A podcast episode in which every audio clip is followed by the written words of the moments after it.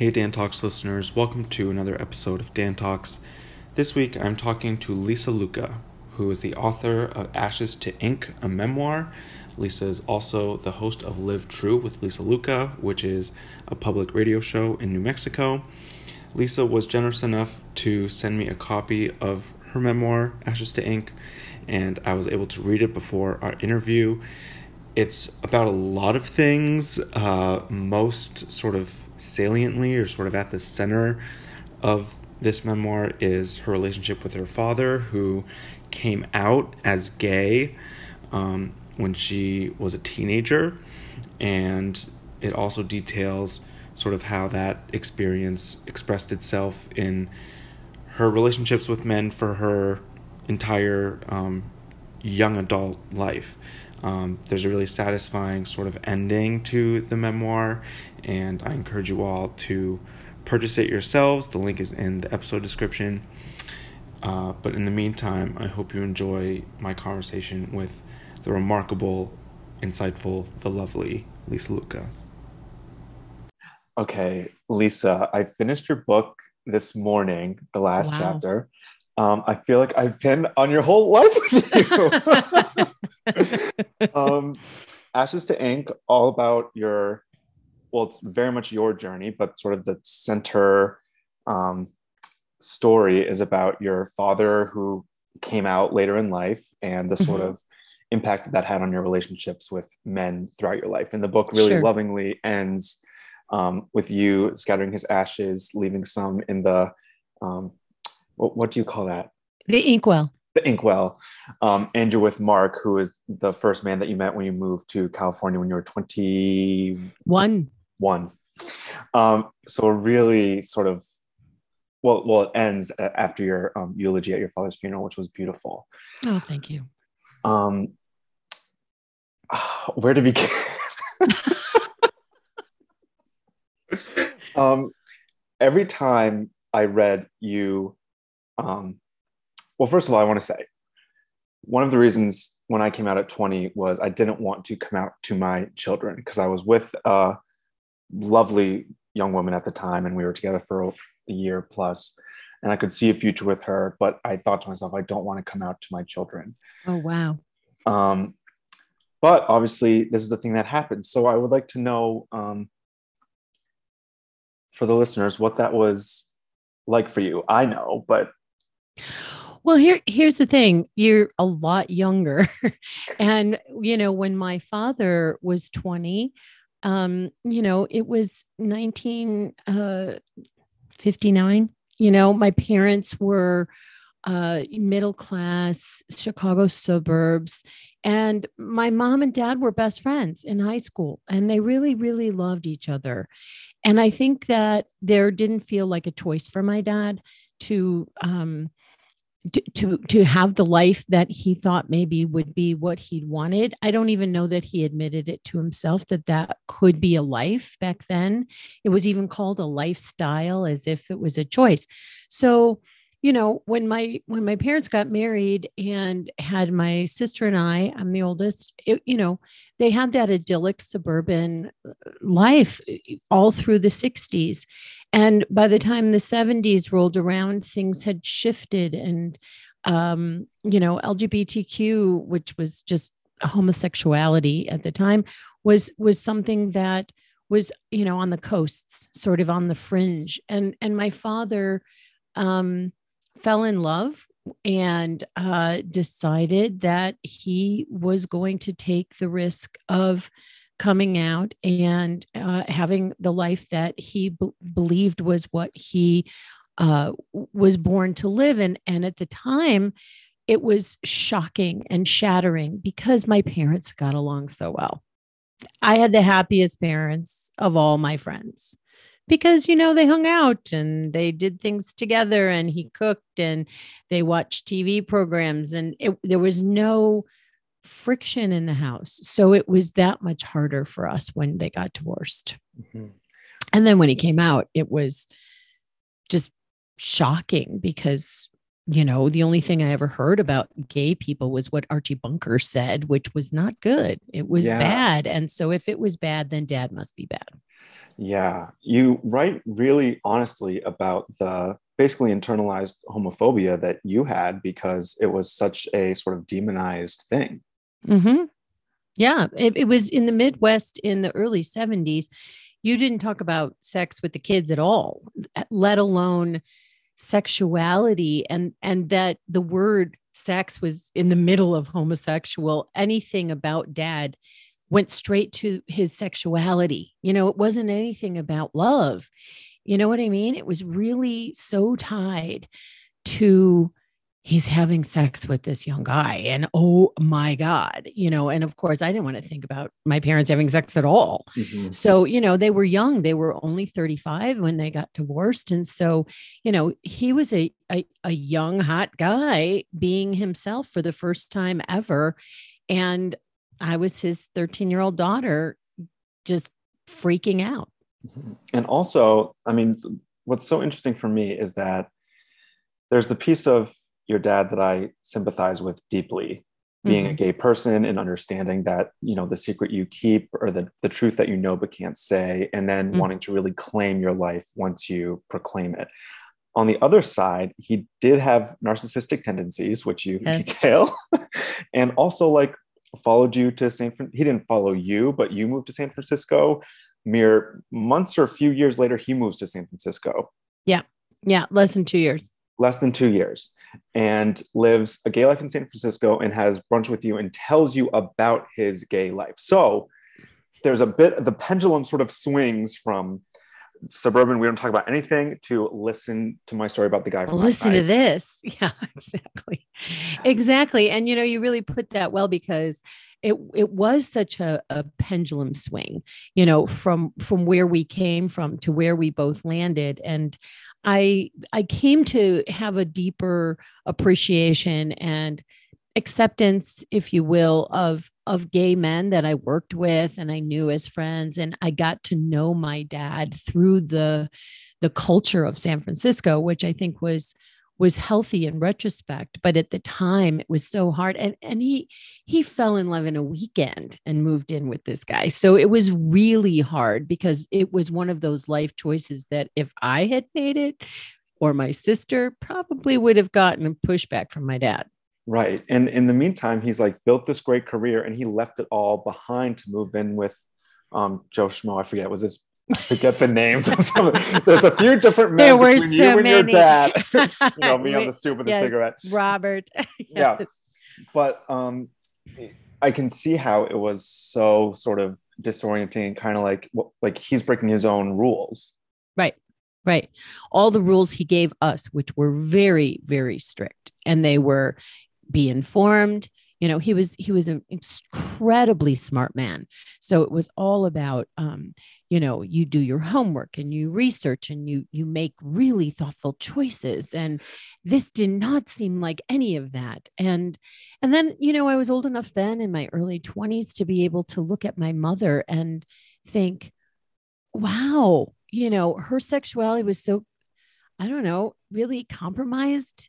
You know she was a good nice uh, Catholic girl at 19 when she married him, you know, and it was not an easy time for her, you know, when he came out. And yet they remained friends for mm-hmm. a lifetime. That the line about um, when you found out that your mom's uh, I guess boyfriend stayed the night when you were away because you came home early and you said that her guilt on the phone wafted like an Italian Catholic lasagna. I was like, that it, the book is full of great metaphors. oh, everything. thank you. um, I wanted to I want to backtrack to the men thing because what's so interesting and so often with family conflict, I find this there you're you and your dad were so sort of similar in terms of your partnerships with not so, the form was different, but sort of the motivations and the sort of seeking were so the same. It's like uh, this next guy is it, you know? Yep. And each guy that came, that it was like the same Taylor Swift song, you know, equivalent of the Taylor Swift song or the movie. And it was like, I could give it all up for this one. Absolutely. Every single time.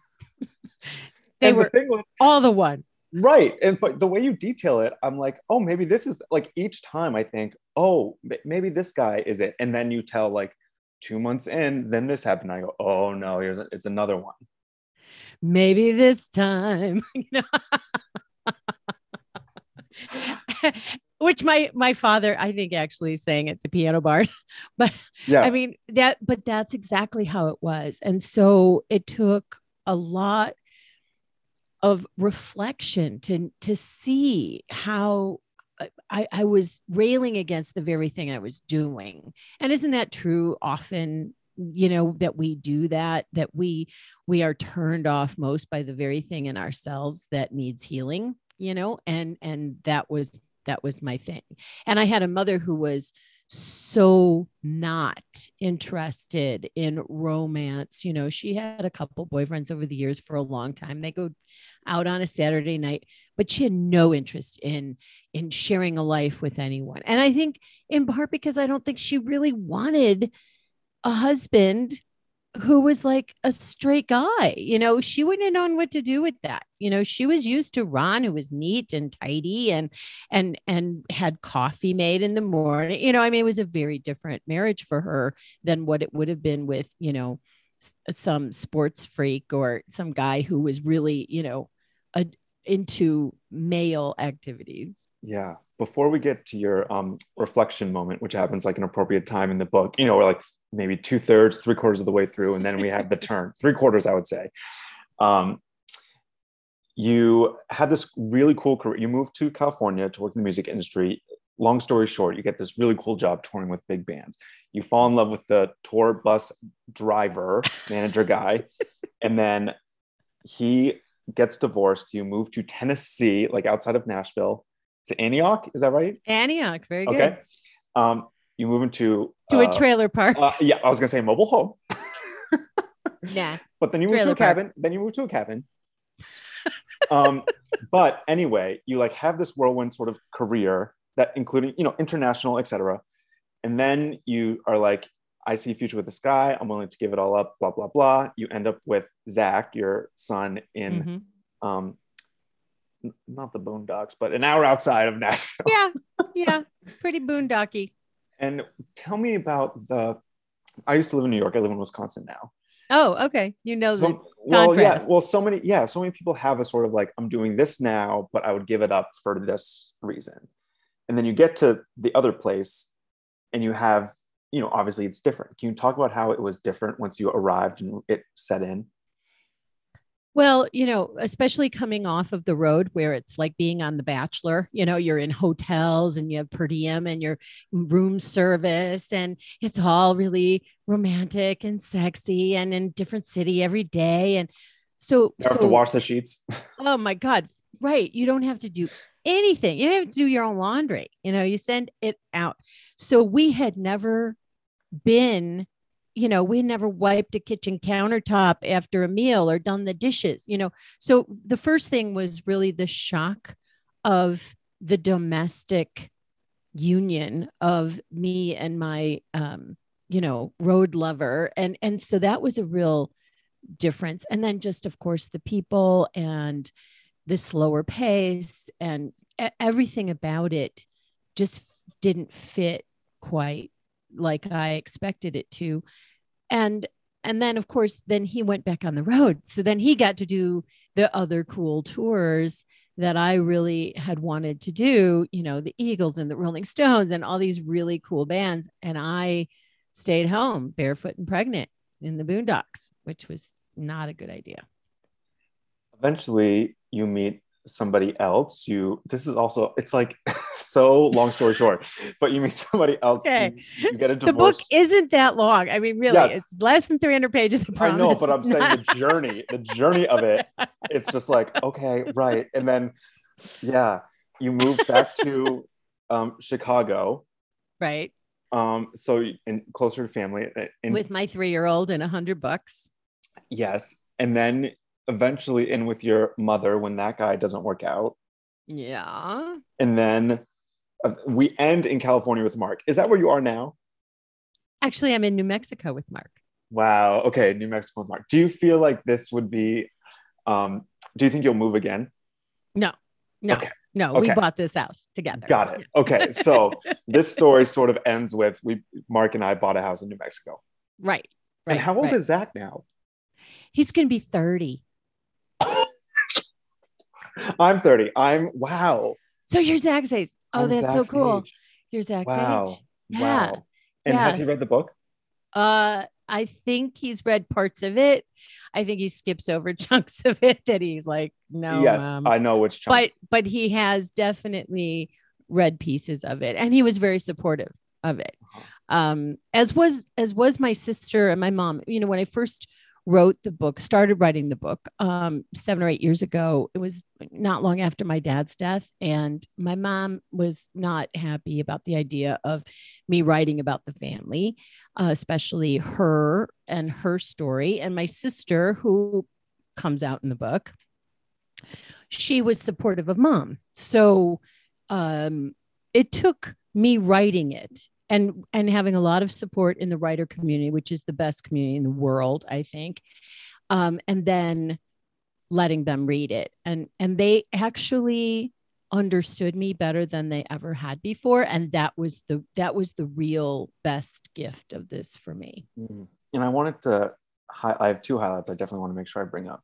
One is from your epilogue, I think, where you say that uh, to your dad, this is how you end um, the gratitude section at the end. You say, You may not have agreed with all of it, but I know you would be so proud that I wrote it. Yeah. Can you say more about that? Well, you know, one of the things that my father, you know, he was he was uh very he didn't give praise quickly or easily, but he loved my writing. And he always was sort of one of my red pen people. If I did an essay or when I would do website copy for my website, I run it by dad, you know, and and he we could argue over where the comma really goes, but he he was always really proud of me as a writer. So that that to me was um one of the gifts he left behind for me but i also know that in his inability to see his own flaws and to admit when he was wrong that he would not have agreed with some of of how i experienced our relationship hmm Do you think, um, how was his presence there when you were writing it? in in in my space Yeah, like in the seven years. Yeah. I had tons of pictures at different life stages, and I would, you know, put them up on a board. And I had his ashes. I have like this whole little thing. I have a little wizard he gave me that's still on my desk, and I have all my little juju writing stuff. But I would say mostly pictures and i read I, kept all the emails he ever sent me so I would read through those and get a sense of his voice. Uh, but yeah, I felt him all the way through. I have a, a clock. He was a, a clock aficionado, and uh, it would buzz at certain times, and I'd be like, "Be quiet, Dad. Come on, I'm thinking." so yes, he was with me very much so. For someone with whom you had such a fraught relationship at times, you seem to hold a lot of reverence for him still. I do.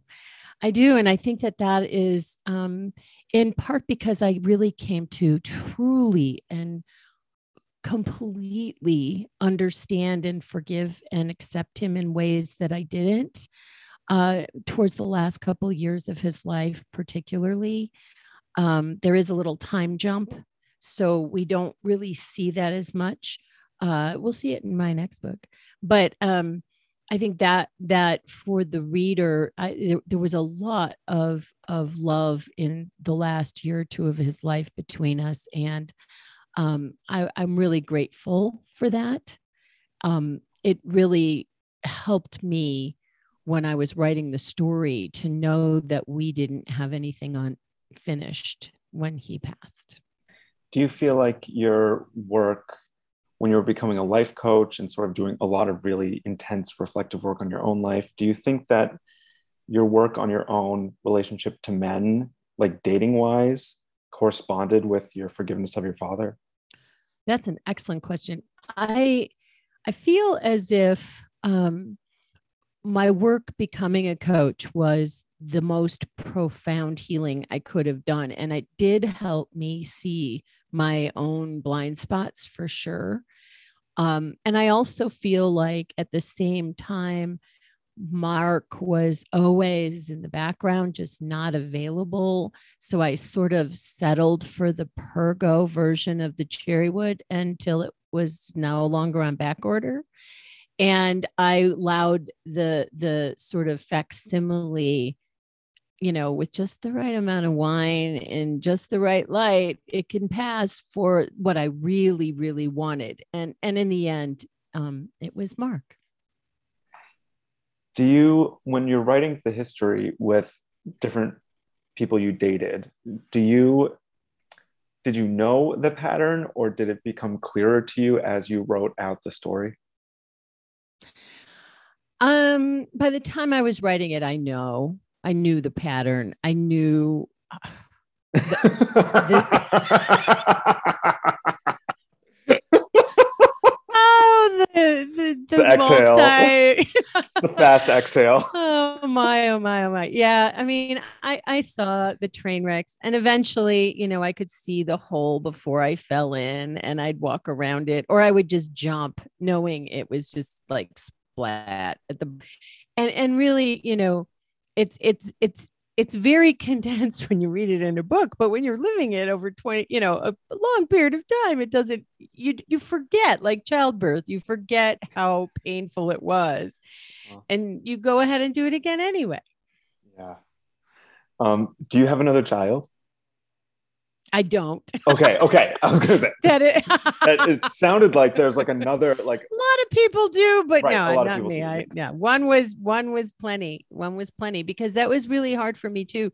You know, motherhood because I had such a, a career that I wanted it to be big and and I wanted to go and see and do and be and I felt like motherhood uh, represented a certain limit to all of that and and and it it proved to be uh you know one of my my greatest achievements is raising my son and yet at the same time i was not always cut out to be a mother first i always really tried to to be a woman first and that wasn't always popular mm-hmm. especially what? with my son and my mother yeah i mean what is that um what is that tension like what my question is there are all these limitations sort of on you whether whatever choices you made to get to a place where you were a mother it had those demands you were in these limited job markets like smaller cities where you couldn't do the thing you were doing in san francisco mm-hmm. um, do you feel like it, and then I, I feel like you've really bloomed or like by the end of the book you're you're blooming in in sort of each area do you feel that how much of it was your own limitations versus the material limitations of your situation?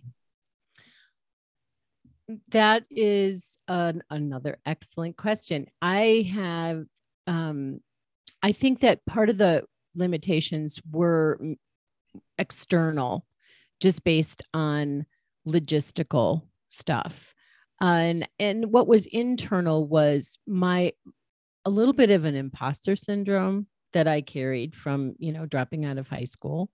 Some of it came from uh, wanting to model being a mother like my own mother, but not being that same woman and having her so close by by her having an apartment at the back of my house for the whole raising of my son it it was a double-edged sword always because um it was wonderful having them have that relationship and i I loved how much she helped me with him. And then at the same time, she could scrutinize every single thing I did. Um, so so I think my limitations were really mixed. And at, at the same time, I learned a lot about boundaries and also making choices that are, you know, being true to yourself, even if it disappoints someone else. And that's probably the biggest lesson that helped me be all of who I wanted to be. Mm-hmm what has I assume Zach has dated. Oh yeah. Does it feel? What is it like being on the parent side now? Well, you know, I raised him so openly about everything, you know, for a number of reasons, just my personality first and foremost. And you know, uh, he he's had a couple of of more serious relationships, one live in, and um, you know, I watched them and and I really want him to get it right for himself. And he hasn't had a serious relationship in a few years. He's really, really focused on his career. And I think that's smart. I think a lot of the millennial generation um, haven't jumped into serial relationships, living together, let's get married, all of that. Um, and I think it's really good. I love seeing him be happy. So whatever form that takes works for me. How is um, being with Mark uh, different? Than all those other guys? um, well, first of all, I am more myself with him than anyone else. I mean, we started a friendship, it'll be 40 years this year. And so that in and of itself is a foundation for any romantic relationship. I highly recommend it. And it's interesting because it mirrors my parents' foundation for their marriage as well. Um, and so I learned uh, the importance of friendship in relationship by watching them. And I think that's the bottom line. He and I also have a tremendous amount of independence and freedom within our relationship to create and and do really exciting things together and separately that put our art and ourselves into the world. And I think all couples can benefit from that. And in other relationships, it was all about being together and and you know, uh, there was a lot more settling, I think, and and conforming to be what and how this other person expects you to be. What um oh, this is, I wanted to ask you this. Do you feel like you were, um, the sense I get reading it, it's like, I wish we did these courses X years earlier, you know, mm-hmm. so we can get, or maybe we could have like got with Mark when he was single before you left San Fran or like something. Do you think that if that had been there, that you would have done it, or do you think you had to be where you were for it to land? We had to be where we were to have it land. We we've talked about this a lot. We would not necessarily have been good partners to raise children. He had a daughter with his ex-wife and they, you know, raised her with horses and, you know, a lot of nature and all of that was spectacular for her where I had raised more of a city kid and um and in some ways I was grateful to have to raise him by myself, it was really hard, but I didn't have to share the decision making pieces. And I don't know that we would have agreed. So we we really, you know, finding love at 50 and beyond for us, we were really fully formed who we're going to be. And the acceptance and the love we have for each other grew through all of our challenges, but we didn't have to go through them side by side and possibly have that fracture our relationship. Um, are you okay if I ask a question about your mother, or would you rather us not? No, that's fine. It's fine. Um, you mentioned that your mother passed away a week ago. She did. Um, what is your relationship with your parents now? And do you imagine them having breakfast? Well, my mom passed away at um, around quarter to midnight on May 1st, which was the anniversary of her mother's death. And it was um, my father passed away on May 2nd. And so, what's really interesting is that when we were all together gathered at his bedside, which is in the book, um, she gently said to him, Don't you dare pass away on my mother's anniversary Ron. And uh, so he didn't. Uh, he waited a couple more hours until it was May 2nd. And when it was her turn, uh, she did. She it was just about the exact same time she had said that to my dad. So um, so she and, and because of the timing and and the nurses coming in and all of that, the actual official date is May 2nd. So they actually died on the same day. So they are having coffee, chatting up in heaven, and um, Graham's probably there too. Imagine he and you can coffee. edit it however you want. I'm sorry, it, but what an amazing coincidence, but not, you know. Yeah, I imagine he had the coffee ready when she got there. No kidding. No kidding. I mean, he absolutely had the coffee ready for her. He adored her. And they had brunch every Friday. Uh, even once he had a, a life partner, he joined. In fact, um, Benny came to see my mom a few weeks ago, drove from Ohio to come see her.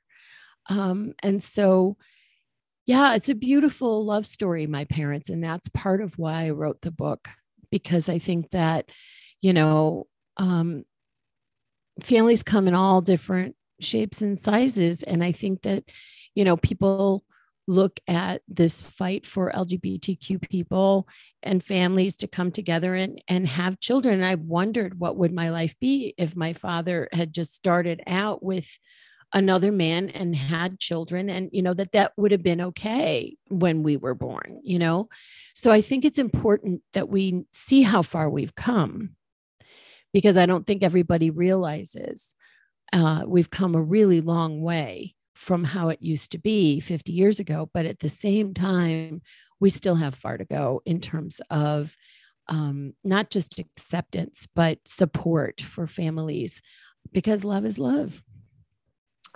I can't think of a better place to end than there. The book, uh, Ashes to Ink, is linked in the episode description. Can you tell us a little bit about Live True before we go? Live True is a radio show that I do here in Las Cruces. It's a public radio show in New Mexico. And uh, I love interviewing people about how they can live true to themselves by creating uh, something meaningful in the world. And I talk with a lot of uh, authors and podcasters and artists and entrepreneurs. And uh, you can find information, and all the episodes are available through my website at lisalucca.com. Great. And I'll link that in the episode description as well. Lisa, thank you so much for coming on. Thank you. It's really been a pleasure, Dan.